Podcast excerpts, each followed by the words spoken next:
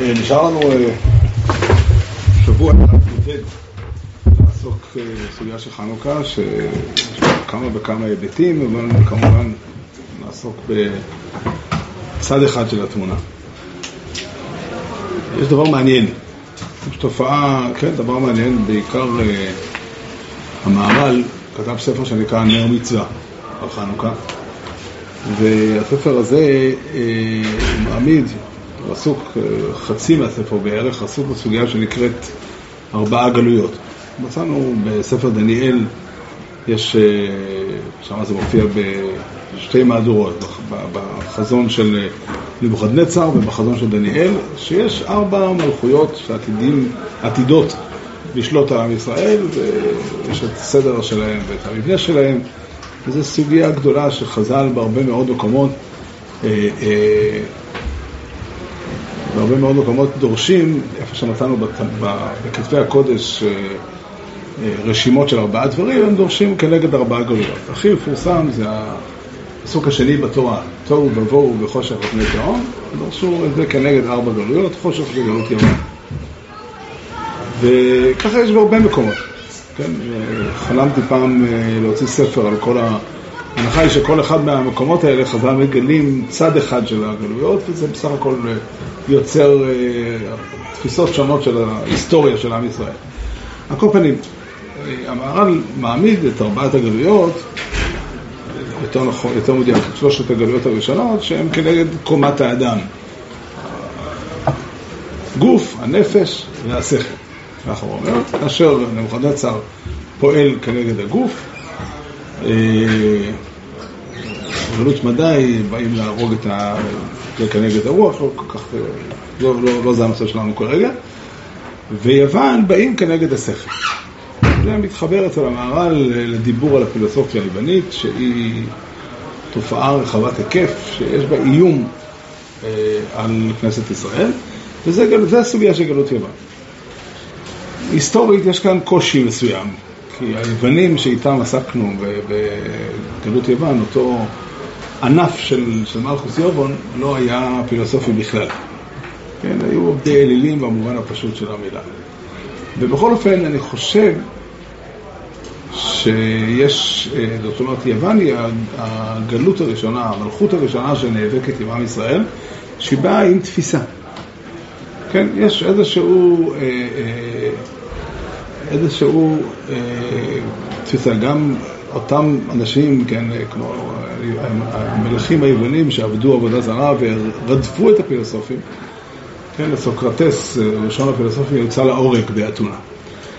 אה, הוא נרדף על ידי המדינה ורצו אותו להורג. יוון לא הייתה מזוהה איתו.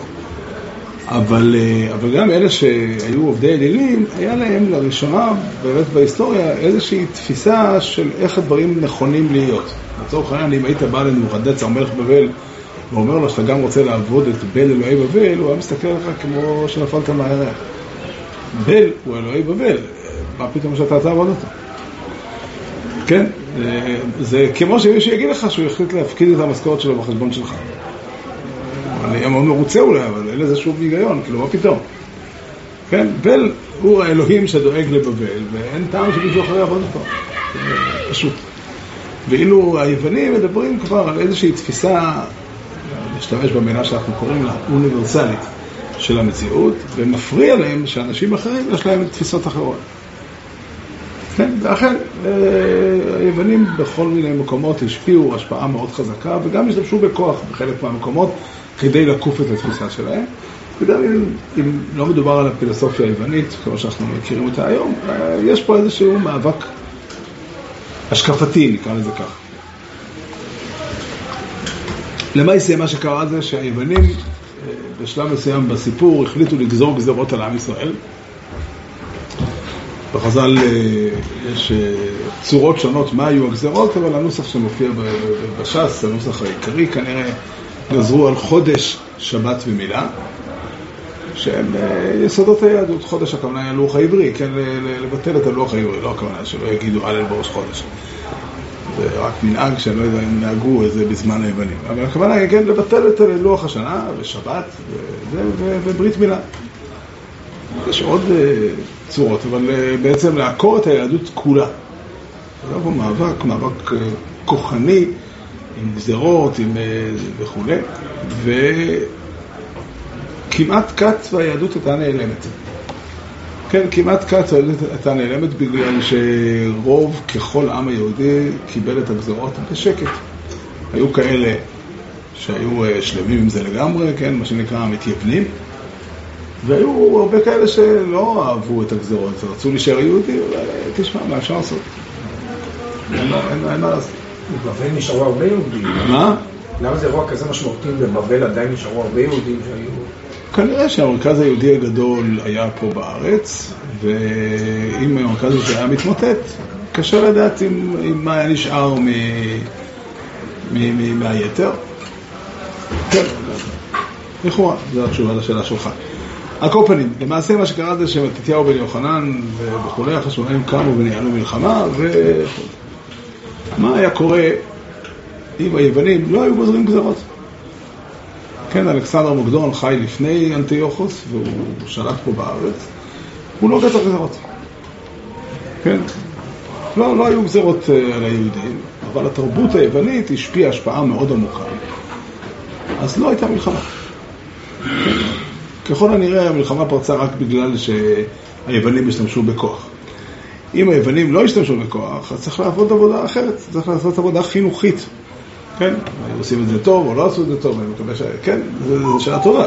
אבל מלחמה אין לה מקום אם אין לך אויב אה, שבא להילחם בך.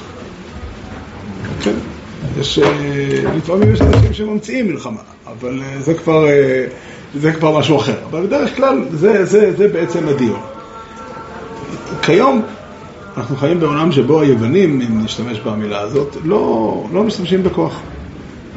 כמעט בכלל, אני לא מתכוון אה, לעיתים נדירות הוא יכול ליצור, ליצור יכולות, יכולות להיווצר אה, התנגשויות, אבל בדרך כלל החוק מאפשר לכל אדם לעסוק, אה, לעשות כטוב בעיניו. אבל המאבק עם היוונים הוא מאבק עמוק מאוד וגדול מאוד ומשמעותי מאוד. והוא קיים ועוד איך קיים.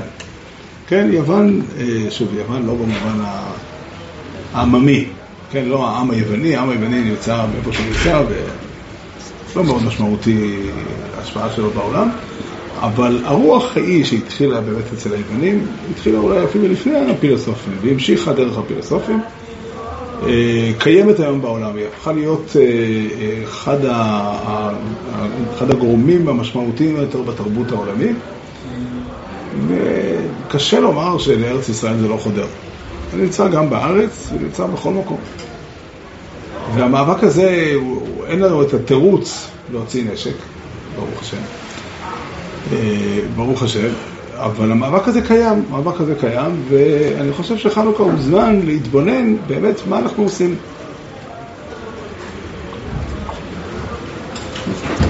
מה עושים, כן? אה, אה, התפיסת העולם היוונית, אולי נדבר עליה עוד כמה דקות קצת יותר בעומק, השתלטה בעולם, נפוצה בעולם, היא מופיעה בהרבה מאוד עוצמה והרבה מאוד יופי. בכל המרחבים שאנחנו נמצאים, ויש לנו מאבק עמוק מאוד עם היוונים. מהבחינה הזאת, אה, אנחנו, אה, מצבנו רע יותר מאשר במצב של אנטיוכוס, מהבחינה הזאת שאין לנו את התירוץ להוציא נשק. כן? אין, אין, אה, אין על מה להילחם, תעשה מה שאתה רוצה, אבל זה מטיל עלינו תפקיד מאוד משמעותי, גם תפקיד חינוכי, כן? כיחידים, כמשפחות, כציבור, צריכים לעסוק ולחנך.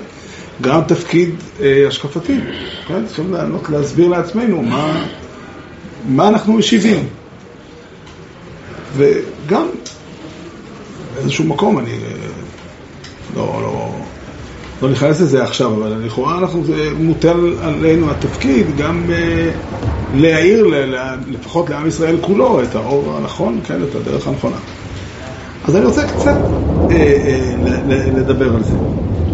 אולי נוסיף עוד, עוד נקודה חשובה, כן, האסטרטגיה שהציבור שלנו, הציבור החרדי, נוקט כבר כמה עשרות שנים, האסטרטגיה היא אסטרטגיה של אה, התבדלות.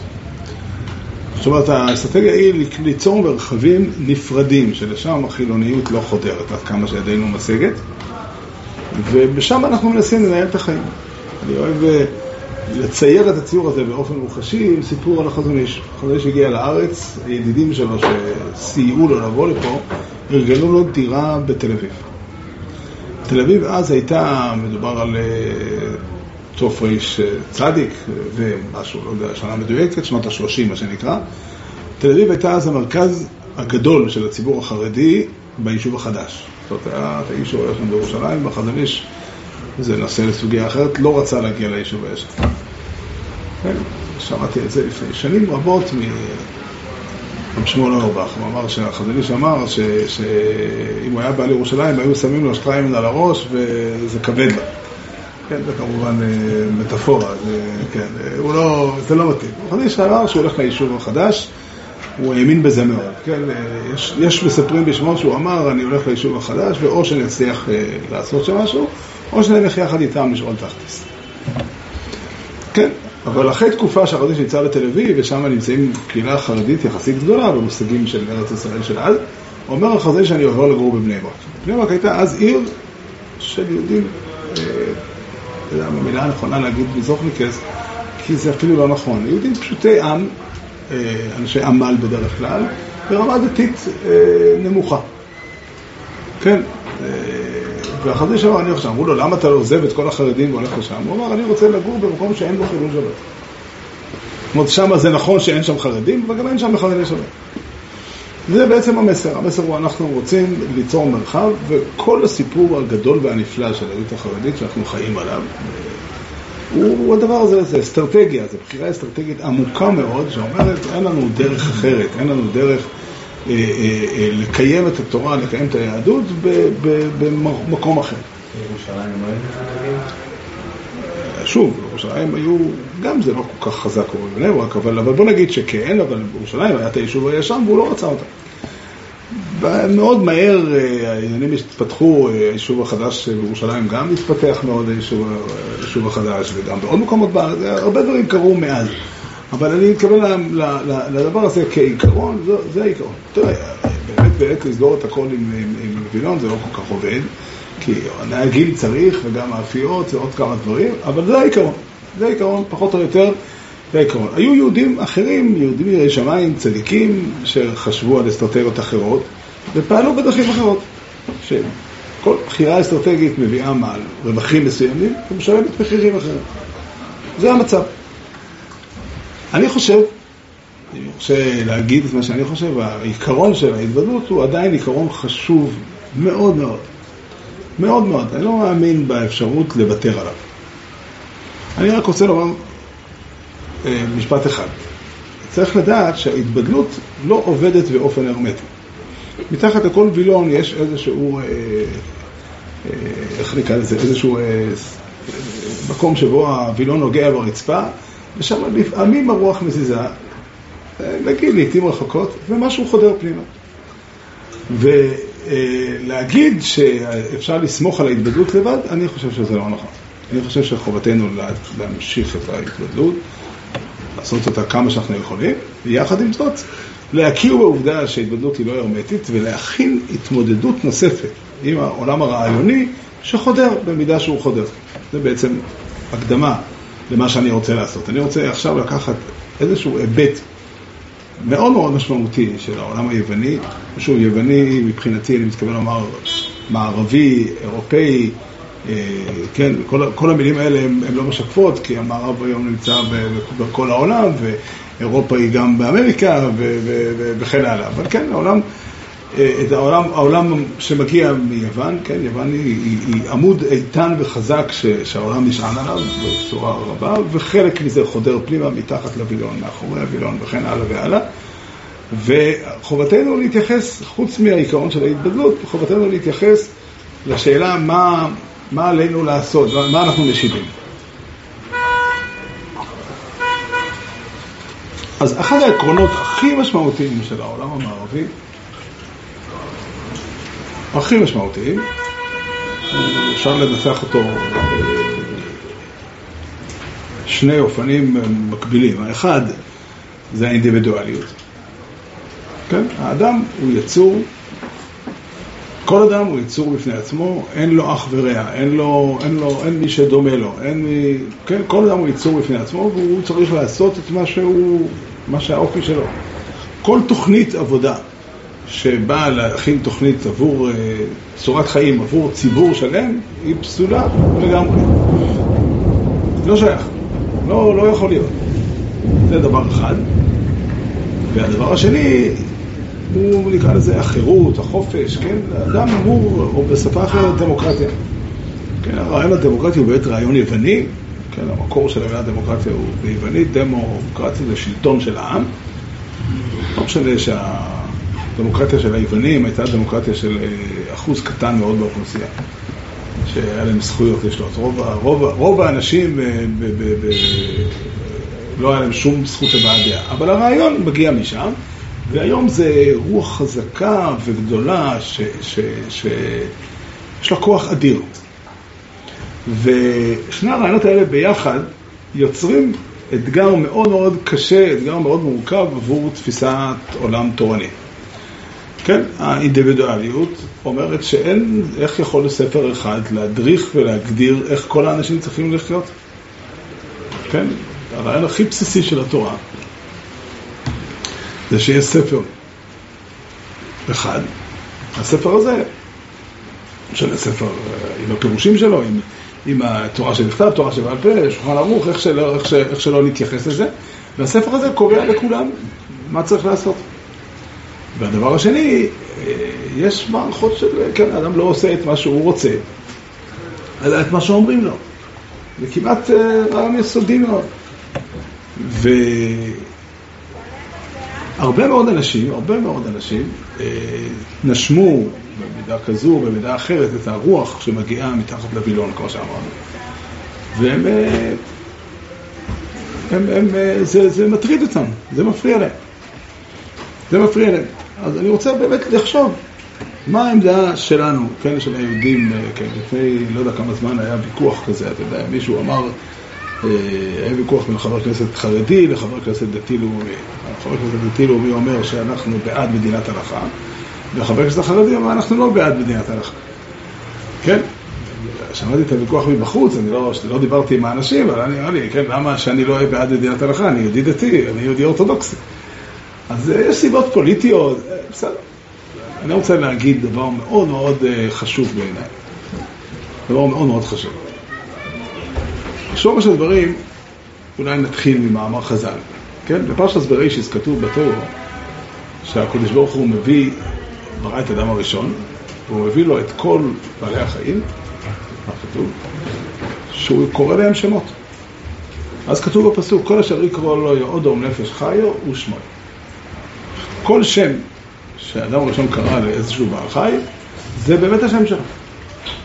למשל, האדם הראשון ראה את העכבר ואמר עכבר, זה השם שלו. אני רוצה להבין באמת, למה, מה, איזה דין כתוב פה בתורה? למה, למה הם נפקים ממני? האדם היה קורא לו איך שהוא היה קורא לו. הוא אומר, לא, זה גם השם שלו האמיתי.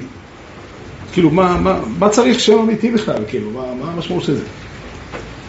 אז אני אנסה, אני חושב שכתוב פה בפסוק דבר נפלא מאוד, וחז"ל בדרכם שמו את האצבע על הדבר הזה. כתוב בפסוק ככה, אם אנחנו מסתכלים על העולם, ניקח באמת את העכבר שהזכרנו אותו, ונשאל מה חושב האדם על העכבר. הוא מבקר את הבית, הוא ראה את העכבר. כן, אומרים שהרבי בריסק אמר פעם לרובם מוגלוי, שגם עקרת הבית וגם החתול רודפים אחרי העכבר. אבל המגמה היא שונה לחלוטין. כן, המגמה היא שונה לחלוטין. עקרת הבית לא מעוניינת שיהיו עכברים בבית, ואם לא היו תהיה עוד יותר מרוצה, ואילו החתול, אם לא יהיו עכברים, תהיה בבעיה רצינית. אז אה, אני אומר, מה חושבת עקרת הבית על העכבר? הוא הנפש. המילה עכבר באה לבטא את התחושה הזאת, לא יודע איך. כן, המילה עכבר משקפת את מה שהאדם חושב על העכבר. מה חושב החתול על העכבר? וואי, גן עדן עלי אדמות. מזון מהיר. מה? מזון מהיר. מהיר, כן. כן, יפה. יש חרקים כאלה, אני לא יודע מה הם, שהעכבר אוכל אותם. מה הם חושבים על העכבר? אוי ואבוי. זה עריץ, כן? ומה העכבר חושב על העכבר? ככל הנראה, זהו עצם המציאות. מי צודק? באמת באמת התשובה היא אין צודק. יש פה ארבעה אופנים להסתכל על העכבר, שכולם נכונים, כל אחד בזווית שלו. עבור האדם העכבר הוא כך, עבור. אומרת התורה, כל אשר יקראו לו אודום נפש חי ירוש שמו, האדם הוא מרכז הבריאה. הוא תכלית הבריאה. והאופן שבו הוא תופס את הדברים, זה האופן האמיתי, מנקודת מבט של אה, מי שברא את העולם. הקדוש ברוך הוא, הוא מביא את בעלי החיים לאדם, כדי שהאדם יחליט מה הוא. עד כאן הפסוק, והפשט בפסוק לפי ערכנו ככה, לעניות דעתנו, ככה נראה פשט בפסוק. אם אנחנו צודקים, אז בואו נראה מה חז"ל אומרים. חז"ל אומרים שהקדוש ברוך הוא שאל את אדם הראשון עוד שני, על עוד שני דברים, מה שמם, או עוד שתי שאלות. שאל אותו, אתה מה שמך, ואני מה שמי. זאת אומרת, אם האדם הוא מרכז הבריאה, אז הוא קובע את המשמעות של הכל. מהו האדם, ולא פחות מזה, מהו, מי הוא האלוקים. האדם קובע בתפיסה שלו, כן, הקדוש ברוך הוא מופיע בפני האדם ויצר את האדם עם התפיסה שלו, וזה האופן שבו אלוקים נתפס. יותר מזה, אנחנו יודעים שהאדם הוא יצור שעובר שינויים במשך ההיסטוריה. כן, לא הרי האדם שחי היום בעולם, כהרי האדם שחי לפני אה, דורות, כן, אומרת, אומרת התוירו, יש שלב בהיסטוריה שבו נוצר שם הבית. לא מדויק, אבל כן, ככה בערך כתוב, אני אבואר על אברום, אל יצחק ויעקב בקל שעקאי, ושמי הווי, אלוהים לא ידעתי בה. כן, יש קושיות בראשונים, אני לא נכנס לדיון. זאת אומרת, יש שלב בהנהגה האלוקית, שהקדוש ברוך הוא החליט לפעול בצורה חדשה, ומאז האדם קורא לקדוש ברוך הוא בשם חדש. עוברים עוד תקופות, ואנחנו רוצים שחז"ל חידשו עוד שמות, כן? במילים, הקדוש ברוך הוא מנהל עם האדם תקשורת, והמציאות של האדם היא קובעת, היא משפיעה. הדבר הזה הוא הרעיון היסודי מאוד של תיאור שבעל פה. זאת אומרת, סדר הדברים הוא כזה שהתורה והאופן שבו התורה מתקיימת בעולם מורכב משני דברים עקרוניים. יש חלק בתורה, חלק מהותי ומרכזי, והוא דבר השם. כן, כל דבר בתורה, כל דבר בתורה מתחיל מהדיבור של הקדוש ברוך הוא בעצמו, כן, שנמצא בתוך התורה. כן, יש עוד בחינות של דברי תורה, שהם, כן, נקרא לזה דברים שהגיעו בעל פה מסיני, יש בחינות שונות, אבל כן, דבר השם הוא הגרעין המרכזי. אבל דבר השם לבדו אין לו שום קיום ושום מימוש. כן, ספר התורה כמו שהוא כתוב בפנים, אין שום דרך, אין פשר למילים שלו, אין אפשרות לקרוא את מה שכתוב. כן, בלי ניקוד אין שום קריאה לשום מילה. אנחנו יודעים לקרוא בעל פה, כי אנחנו יודעים את הניקוד בעל פה. אבל אין, אם אין ניקוד באמת, אז אין שום, אה, אין שום מילה. ודאי ליישם את התורה צריכים הרבה מאוד פרטים והרבה מאוד דרכים, והדברים האלה תמיד עובדים, שוב, במבנים כאלה שבני אדם יוצרים אותם כדי לקיים את דבר השם. הדבר הזה הוא היסוד הגדול, כן? זה ככה נראית התורה שלנו, ככה נראית התורה, וכל מי שמסתכל על ארון הספרים שלנו רואה שיהודים בכל הדורות כולם, הרבה מאוד יהודים חיו, כתבו ספרים, והספרים הם בשבילנו איזשהו חלון כדי לקבל איזשהו מושג על איך היהדות, איך הם תפסו את התורה בדורם. ולא הרי, כן, לא הרי השאלות שנשאלו בבית המדרש של הרמב"ם, כי הרי השאלות שנשאלו בבית המדרש של רש"י. חי הוא לא, רש"י קדום לרמב"ם בכמה שנים, אבל לא, לא, לא הבדל כזה גדול, אבל ההבדל באר, במקום ובתנאי החיים, כן, העולם שהיה סביבותיו של רש"י לא יצר אתגר אינטלקטואלי עבור רש"י. מי שקורא את רש"י מתרשם שרש"י חי בעולם רגוע מבחינה רעיונית. הם עשו, היוו אתגר אחר, כן, שרפו את הספרים והרגו אנשים ועוד הרבה דברים. אבל, אבל אתגר תרבותי, כן, אתגר, אתגר אינטלקטואלי לא היה. ורש"י ישב והבין את התורה בצורה שהוא הבין אותה, כן, בנעימות ובזרימה של דברי רש"י. לעומת זאת הרמב"ם חי במקום שפתחה, היה על ידו ספרות אה, משמעותית עם תרבות משמעותית והוא נאלץ אה, להתמודד. הוא התמודד ושאל שאלות וענה תשובות ויצר תורה שלמה. היו עוד אנשים, כן, רבי יהודה הלוי לצורך העניין חי גם באותם מחוזות כמו הרמב"ם מבחינה הזאת, ויצר תשובות אחרות, כן. הרמב"ם ורבי הלוי הם שני עמודים שההתמודדות שלנו עם, עם, עם, עם, עם יוון עומדת עליהם, ואנחנו היום משתמשים בשניהם כמובן, הם שניהם אה, רבותינו הגדולים. כן, ידוע מה שהגויין כתב על, אה, יותר נכון, כתבו בשם הגויין על אה, ספר הכוזרי, כן, ספר הכוזרי שהוא קדוש וטהור, ועיקרי אמונת ישראל תלויים בו. ואילו הרמב"ם מתמודד בדרך שונה, אבל על כל פנים אנחנו, איך לומר, אשר בנו שתיהם את בית ישראל, כמו שכתוב בפסוק. אה, ובאופן הזה, בדורות אחרים, במקומות אחרים, בכל דור ודור, בכל דור ודור, כשבני אדם חיים במקום שהם חיים, צורת הדברים היא זו, שדבר השם חודר ומגיע אל האדם. האדם שעליו אנחנו מדברים, האדם היהודי, עסוק כל הזמן בדבר אחד. ולהטות אוזן לדבר השם, לנסות להבין את דבר השם, לנסות לקיים את דבר השם, ולהעמיד קיום מלא ורחב של דבר השם. כן, שאל אותי, היום התקשר אליי יהודי, כן, אני יודע שאני לא מכיר אותו, שאל אותי מה התוקף של המנהג לאכול מאכלי חלב או לאכול גבינה בחנוכה. חייבים או לא חייבים, הוא לא אוהב גבינה, וזה, יש לו... זה מנהג, זה אופן שיהודים ירגישו שזה הדרך הנכונה כדי לבטא את חנוכה. זה נקרא מנהג. מנהג זה נקרא החוויה, האופן שבו נתפס דבר השם של, של המועד, של המצווה הזו וכולי, כן, אנחנו באים לחופה עושים, יש הרבה מנהגים למשל. כן, יהודים תפסו באופן מסוים איך לעשות את זה, כן, יבוא אדם ויגיד, אני לא רוצה, אני לא נכנס לדיון ההלכתי, כן, גודל אמין או כזה, מחייב או לא מחייב, לא, לא, לא זה הנושא, הנושא הוא כן, יש צורה מסוימת איך יהודים תפסו את הדברים, יש רמות שונות. יש דברים שהם בבחינת תקנות חכמים, יש דברים שהם בבחינת אה, דינים דאורייסה שחידשו אותם חכמים בספורט, וכן הלאה והלאה. אבל העיקרון הכללי הוא, העיקרון הכללי הוא זה ש, שהתורה תמיד, תמיד, תמיד נמצאת באופן כזה. אפשר להשתמש במשל, כן, המשל הנפלא. כן, המשל הנפלא של, אה, כך כתוב בפסוק, ובבוא משה אל אוהל מועד, נקרא את הפסוק הזה בחנוכה, וישמע את הכל מדבר אליו מבין שני הקרובים. כן, שני הקרובים שמשקפים את הקדוש ברוך הוא ואת כנסת ישראל, דבר השם, שם מדובר על התיאור שבכסף, שמשה רבנו מקבל אותו. כן, הוא יוצא לא מהצד הזה ולא מהצד הזה, אלא מבין שניהם.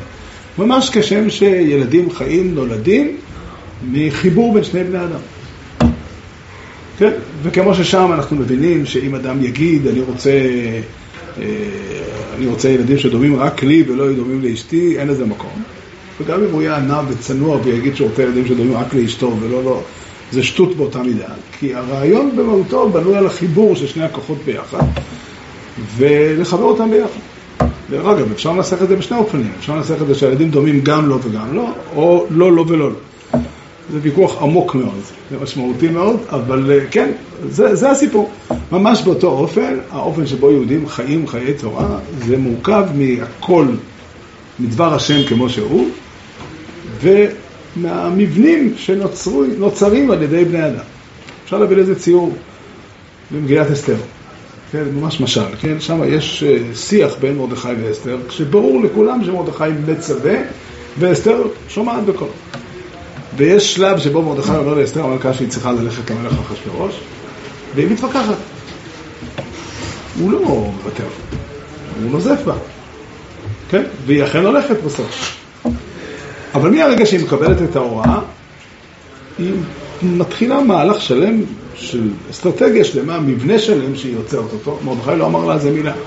מרדכי לא אמר לה לעשות משתאות, או לא לעשות משתאות. לקרוא לאמן, או לא לקרוא לאמן, ללכת, שום דבר, כן? כל מה שהיא עושה זה קיום של מה שהוא אומר, אבל זה קיום באופן ובצורה שהיא מבינה. יתר על כן, יש דבר אחד שאסתר סבורה שמרדכי צריך לעשות כדי שהיא תצליח במעשיה. לך כנוס את כל היהודים. אז זה כתוב, ויעש מרדכי ככל אשר ציוותה עליו אסתר. זאת אומרת, האופן שבו הדברים נבנים הוא חיבור עמוק מאוד בין התורה שבכתב, בדבר השם, לבין התורה שבעל פה, לבין דבריהם של חכמי ישראל, היצירה האנושית, כשהיא נעשית במגמה ובתפיסה להבין מה הקדוש ברוך הוא רוצה, מה המטרה ואיך אנחנו פועלים. זאת אומרת שאם יבוא אדם ויגיד לך שיש השלב הבא של הדיון, אני רוצה... קודם כל, השלב, השלב הראשון, כן, עוד, עוד לפני שנכנסנו לאותם ערכים יווניים. דבר, התורה, החיים היהודיים זה לא אה, אה, אה, מה שנקרא דבר השם כמו שהוא, אלא דבר השם תמיד עם לבושים, עם עטיפה, עם מסגרת, עם מבנה שנבנה על ידי בני אדם. נבנה על ידי בני אדם, ו, ו, וזה באמת הסיפור, זאת המטרה. הקדוש ברוך הוא ברא את האדם ונתן את התורה כדי שבני אדם אה, יעשו את זה, כן? הדבר הזה מחייב ומכריח שהמציאות האנושית תשפיע על התורה. כן, אחד הדברים, כן, הדברים הברורים, שבני אדם אין דעותיהם שוות. מכאן צמח, צמחה התופעה של ויכוח בדברי תורה. זאת אומרת, יש דבר כזה שיש סוגיה שנלמדת בביס המדרש, אלו אומרים בכו ואלו אומרים בכו. הרמב"ם מתאר את זה, הרמב"ם בהקדמה שלו לפירוש המשנה. דפוסים מסוימים זה נקרא הקדמה לסדר זוהם, אבל זה לא, הקדמה לכל פירוש המשנה. ושם הוא כותב שמיום שמת מוישה רבנו, התחילו להתבונן ולחקור בתורה. כל מה שמוישה רבנו היה חי, זה לא היה. שם כל דבר, עמדו ואשמור מה יצא בהשם לא חי. מוישה רבנו חי במקום אחר, ועם ישראל כולו, בזמן מוישה רבנו חיים במציאות אחרת. אבל מוישה רבנו לא היה אמור לחיות לעולם. ומיום שמת מוישה רבנו התחילו ללמוד ולעיין, ומתחייב מזה, אומר הרמב"ם, שיהיו ויכוחים. שיהיו דברים כאלה שאחד אומר כך ואחד אומר כך, כמו שיקרה בין שני אנשים שלומדים. הרמב"ם אומר, אמנם שכשאנשים לומדים טוב זה קורה מעט פעמים, ראינו בהיסטוריה, ולא משנה מה הסיבה שזה קורה הרבה פעמים.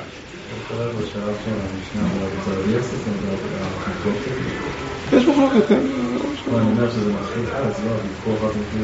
הרמב"ם אומר, לא, הרמב"ם אומר שכל פעם שהיה ויכוח, אז דנו בדברים, ובחלק מהמקרים צד אחד שכנע את הצד השני. כן, מה טוב. אבל היו מקרים שבהם נשאר ויכוח, אומר הרמב"ם, הכריעו על פי רוב. בשביל זה יש סנהדרין, בשביל זה יש אה, כלים להכריע על פי רוב. זאת אומרת, ואנחנו יודעים, ככה כתוב מבואר במשנה, זה מבואר ביחס למחלוקת אחת, משנה במסכת חגיגה, על היתר או איסור סמיכה ביום טוב. אז יש דור שסברו שמותר לסמוך, ודור שסברו שאסור לסמוך, ודור שסברו שמותר לסמוך, ככה ההלכה השתנתה כמה וכמה פעמים, ו- ואין בזה בעיה. אין בזה בעיה, שם מדובר באמת על איסור דרבנון, אבל זה לא, זה לא הנושא, כן? ישנם שאלות כאלה שבהן בני אדם יכולים להגיע להבנות שונות. שוב, כל ההבנות שאנחנו מדברים עליהן הם המאמץ של בני אדם לקיים, להבין, ליישם את דבר השם כמו שהוא כתוב בתור, כמו שהוא יונק מהגילוי האלוקי בעצמו. אבל האופן שבו זה נעשה, וחלק מהסיפור זה שההלכות משתנות. אחת ההלכות שכתובה בתורה במפורש, כן? שאם אדם יש פה שאלה שעומדת על הפרק, ובסנהדרין מחליטים את ההחלטה שלהם, ויש אדם אחד שסבור אחרת, הוא חייב, יש תהליך, הוא צריך ללכת לדבר, הוא צריך ללכת לשאול את השאלות שלו וכולי, אחרי שנגמר הדיון, אומר הרמב"ן בהשגות שלו לספר המצוות, אחרי שנגמר הדיון, אחרי שסילקו אותו משם, אפילו לא, הוא, הוא לא יכול להגיד, לא, הם לא הקשיבו ברצינות. גם אם הם לא הקשיבו, אמרו לו, אל, תטריד אותנו, הוא חייב לנהוג לכולה כדבריהם. כמובן, יהיה שאלה שאין בה שום נידון, כן, אם לצורך העניין חכמים התירו לאכול משהו מסוים, אף אחד לא ירוץ אחריו שאתה צריך לאכול את זה, כי, כי, כי אין, הם לא אמרו שחייבים לאכול את זה. אבל אם הוא יורה או ינהג חומרה באופן גלוי בדבר מסוים, כן, הוא יצטרך להקל באופן מסוים. למה זה? שאל השואל, שואל הרמב"ן, שואל, אה, שואל הרמב"ן ושואל אה, שואל הר"ן, שואלים, כן, לכאורה, איך אתה יכול... אה, איך אתה יכול להגיד לבן אדם לעשות דבר לא נכון, הוא חושב שהוא צודק? התשובה היא, התורה ניתנה באופן כזה, בדרך כזו, בדרך כזו שבה עם ישראל ככלל לומד את התורה, וההכרעה של עם ישראל היא מחייבת, היא הלבוש הנכון, הראוי, המתאים לעכשיו. מחר תשתנה ההלכה. כן, אני לא נכנס לכל, יש פה הרבה מאוד סוגיות, אם בית דין יכול לבטל דברי בית דין חברו, באיזה תנאי, באיזה אופן, יש מחלקת רמב"ם ורייבד, אם דווקא בית דין שגדול בחוכמה במניין, ככה רייבד סבור, הרמב"ם סבור שגם בית דין שלא גדול בחוכמה במניין יכול לשנות את ההלכה. אבל, אבל, אבל ברור ש, ש, שהדבר הזה כתופעה הוא קיים, כן, אנחנו יודעים שמאות שנים נהגו כל יהודי אירופה, כל יהודי אירופה, וזה כל רבותינו הראשונים, כדעת רבי נתן בבן השמושס, לכולה. ככה הייתה המציאות, כן? בשולחן ערוך אין, אין צד אחר. השולחן ערוך כותב כדבר פשוט, שאישה שהדליקה נרות לפני שהשמש שקעה, לא יצאה ידי חובתה. לא יצאה ידי חובה, כן? ואנחנו מבחינתנו, הדבר הזה הוא לא ודאי חילול שבת, ספק חילול שבת. כן? זו דוגמה אחת, אה, ומה שקרה זה לא ש... כן, מה שקרה זה שקמו חכמים גדולים, כן, במקרה הזה זה שני חכמים גדולים ומפורסמים, זה הגויין והבלתניה, וזה לא שמישהו נהג דרך ארץ באנשים האלה. כי הגויין חלק על המון דברים ודעתו לא התקבלה. אחרי הגויין היו חכמים גדולים שכולם העריצו את הגויין מאוד מאוד, ואף על פי כן, כן, לא רבי קיוויגר התפעל מזה, כן, המשיך לברך שתי ברכות על תפילין, ולא אחסן סויפר, וגם לא בשתי כן, אני גדלתי אה, בעולם שבו מברכים שתי ברכות על תפילין, והגאון אומר אחרת, אז מה יש? אבל בעניין הזה הם טענו טענות חזקות, הגאון אבל התניא, טענות רציניות, וכולם, תשמע, הם משכנעים. וההלכה השתנתה. עכשיו תחזור חזרה לרמב"ן, שנראה כמו רבנו תם, רבנו הגדול, כן, הוא ב- ביום שישי עשה מלאכה בזמן שאני בתשע בת כבר עקרונית מדליק אש. כן. ו- וזה, ואין בזה קושייה. אין בזה קושייה. זה הסדר של הדברים. הסדר של הדברים, וזה לא נובע מאיזושהי תאונה, מאיזושהי בעיה. זה נובע מהעובדה שהקדוש ברוך הוא בחר ליצור את החיבור הזה בין הקדוש ברוך הוא לבין האדם, האדם כיחיד והאדם כרבים. אני לא שומע.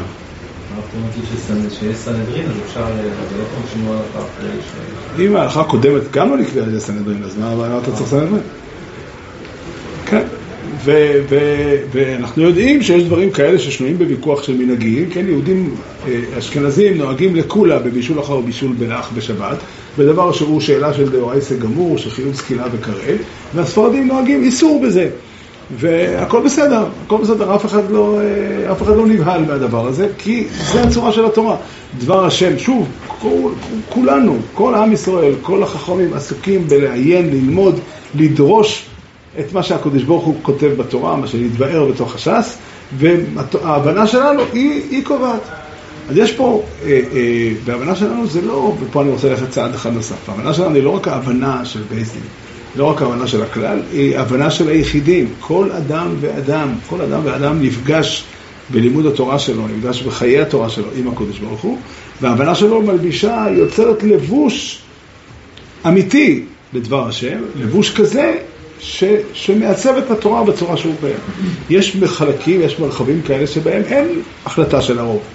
כן, שכל אחד עושה באמת בדרך שלו, כן, איזה כוונות להתפלל פה ואיזה כוונות, אין, בית דין לא מכריע איזה כוונה מכוונים, אה, אה, כן, כל אחד יכול להציע פירוש חדש לברכת רפואנו ולכוון אותו, וזה נכון. שוב, בתנאי שאנחנו עומדים מול דבר השם, עומדים במגמה הזאת, להגשים את מה שהקדוש ברוך הוא רוצה. להתייחס ברצינות למה שאומרים לי. אבל האופן שבו אני עושה את זה, יש בו ביטוי עמוק מאוד ומשמעותי מאוד של האישיות שלי. גם הדברים שהולכים על פי הרוב, אין הכוונה שאין לי בהם מקום. אלא ההלכה בנויה מהבנה של כולם ביחד, ואני צריך להיות, אני חלק מהכלל, אז אני מביא את העמדה שלי, מגיע לבית המקדש, אומר אותה, נוכח לראות שהרוב לא מקבל את דעתי, ואני צריך לקבל את דעתה. כמו שאמר, אם הבנתי נכון, אבל אמר שהדי לא שהאמת היא כמו אלא ששווה לשלם מחיר ולקחת סיכון כדי...